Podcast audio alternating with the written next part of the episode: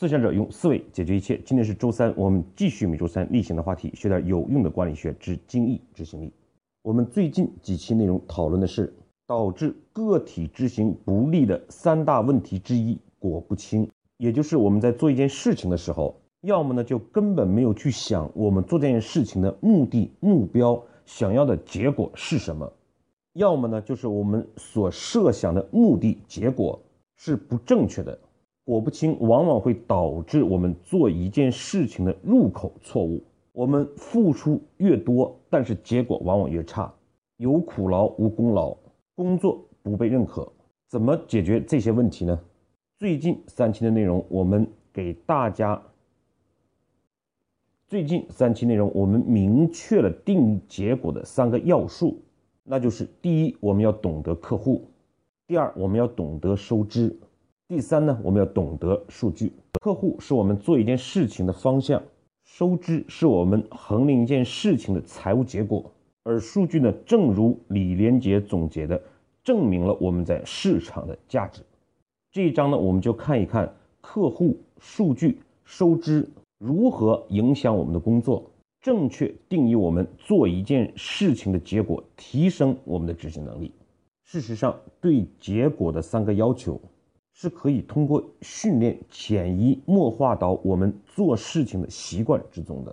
很多老司机都谈到，当开车到一定阶段的时候，就可以达到人车合一的状态，车就像自己的手脚一样，成为不可分割的一部分，而。客户数据收支，一旦我们长期的这样训练思考，就会形成我们对任何一件事情思考的入口和定式。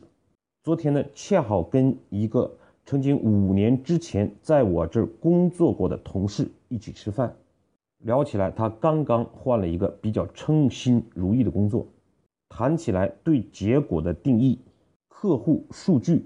这些思维对他面试以及进入这家公司所起到的作用，我们稍稍交代一下背景。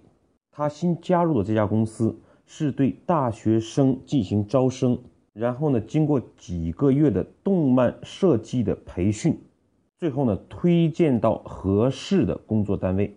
而我这位同事呢，就是负责到全国各地的大专院校去。进行招生的第一次面试的时候呢，面试的人员呢给他出了这样一道题：一个学生呢本打算在今年的十二月份来学习，后来呢又希望提出转到次年的三月份，你怎么样解决这个问题？我的同事是这样回答的：他说我会跟这个学生讲，如果十月，如果十二月份开始学习，四五月份就可以毕业了。而如果三月份开始上学，就意味着七八月份毕业，正好赶上大学生毕业的就业高峰。这个时候竞争压力就会大，工作不好找，工资也会相对低。而提前学习就会避开这个就业的高峰期，有利于找到更好的工作、更好的工资。面试的这个老总呢，对这个答案非常满意，表示。这个答案基本上跟他想的是一样的。然后呢，我们面试的过程通常都会发现有这样的现象：当主考官已经非常认同你的时候，就会开始进入一些发散式的交交流，就会开始进行一些发散式的交流，甚至像唠家常一样。这更有利于我们在面试的时候体现自己的能力，充分的发挥自己的才能。其实呢，这个答案本身并不重要，重要的是这个答案是怎么产生的。当我们面临这个问题的时候，那么收支是什么？毫无疑问，我们如果更早的让这学生入学，那么我们的收支就会相对好，这是企业想要的结果。而谁是客户呢？就是这个要参加培训的学生，他所要的不是什么时候入学的问题，而是。怎么样的一个入学方式更有利于他毕业之后找到工作，获取更好的岗位和工资？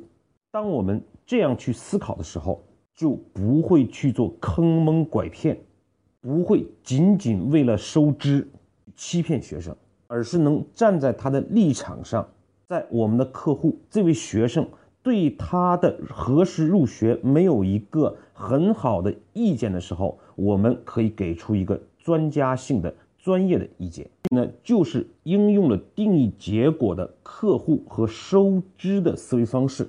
我们就可以对一个问题找到更好的解决的方案和方式。也正是这样的一个回答，他获得了再一次复试的机会。而复试呢是一个笔试题目，要求他呢做一个课件，根据他新加入公司的相关产品的资料讲解给这些老总们。那么接下来对这个问题，我们又如何定义结果？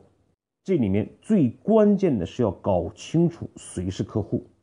我这位同事就跟我讲，他说呢，看上去这些听我讲解的老总是客户，但是如果我这样去想就错了，我就会想他们需求什么。事实上，他们更关注的是我的讲解如何吸引学生。真正的客户是学生，而非这些老总。我大可以不关注这些老总需求什么，他们的眼色是什么，我只关注客户、学生最需要的事情是什么，并且在这个讲解过程之中有所体现。因此呢，他就去分析去年的就业情况，有多少大专生，有多少本科生，有多少硕士生，有多少博士生，不同的学位相应的就业比例是多少，平均工资又是多少。今年的就业情况又是什么样的，并且分析学习动漫设计之后这家公司所毕业的学生他们的就业率以及平均工资又是多少？再接下来讲述动漫设计整个行业背景的发展情况，对人才的需求情况，整个行业的平均工资又是多少？再接下来呢是。这个新加入公司的师资情况、就业推荐能力等等，做这样的讲解，在面试的过程当中，老总就表示将他的 QQ 号加入到公司的 QQ 群之中，也就是面试通过。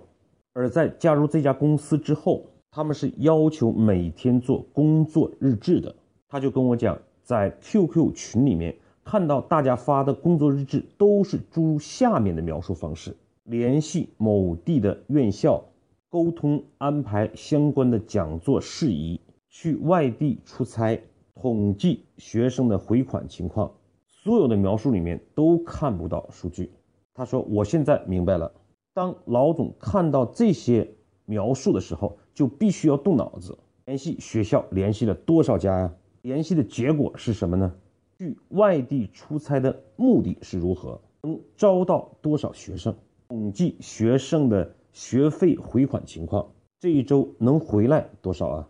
所以呢，他说我对自己的工作全部都会有数据，比如这一天要联系十家学校，达成三个讲座的协议，现场报名人数超过十个等等。当他这样做的时候，老板就不用动脑了，对他自己呢又产生了执行的压力和动力。数据，数据，数据证明了我们在市场的价值。他再次跟我强调了李连杰曾经说过的这句话。顺便说一下，我这位同事呢，在五年之前仅仅是一个中专生，现在年龄呢也只不过二十六岁。与他同龄的本科生和硕士生相比，仅仅他的底薪至少是这些人的两到三倍。什么原因呢？同他个人的努力、素质、素养有关。但是很重要的一点就是，他做一件事情很清楚结果是什么，方向对了就会事半功倍。其实我们做一件事情最重要的就是我们一开始的出手，我们的入口对不对？学生该什么时候上学？入口是什么时候上学对他有益？做一个 PPT，入口是搞清楚谁是客户，怎么样达到讲解的目的？写一个工作日志。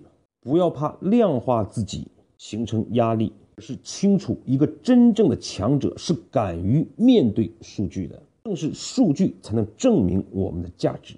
所以呢，对这件事情我自己都感到感慨，就是你发现他的成长，他对这些思维方式的运用，已经是水到渠成，成为他思考一件问题的一部分了。那么，如何形成这样的思维定势呢？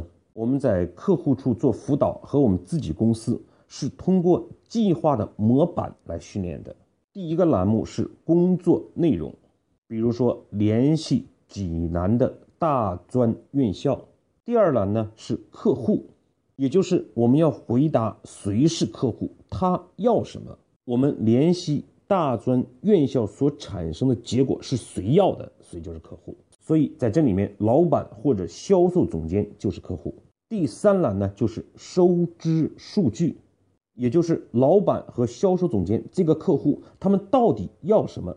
他们要的是不是联系大专院校？这是他们要的目的吗？联系大专院校会产生效益收支吗？当我们这样去想的时候，在收支数据这一栏，我们可能就会填写联系多少家大专院校，可以有多少家进行现场讲座。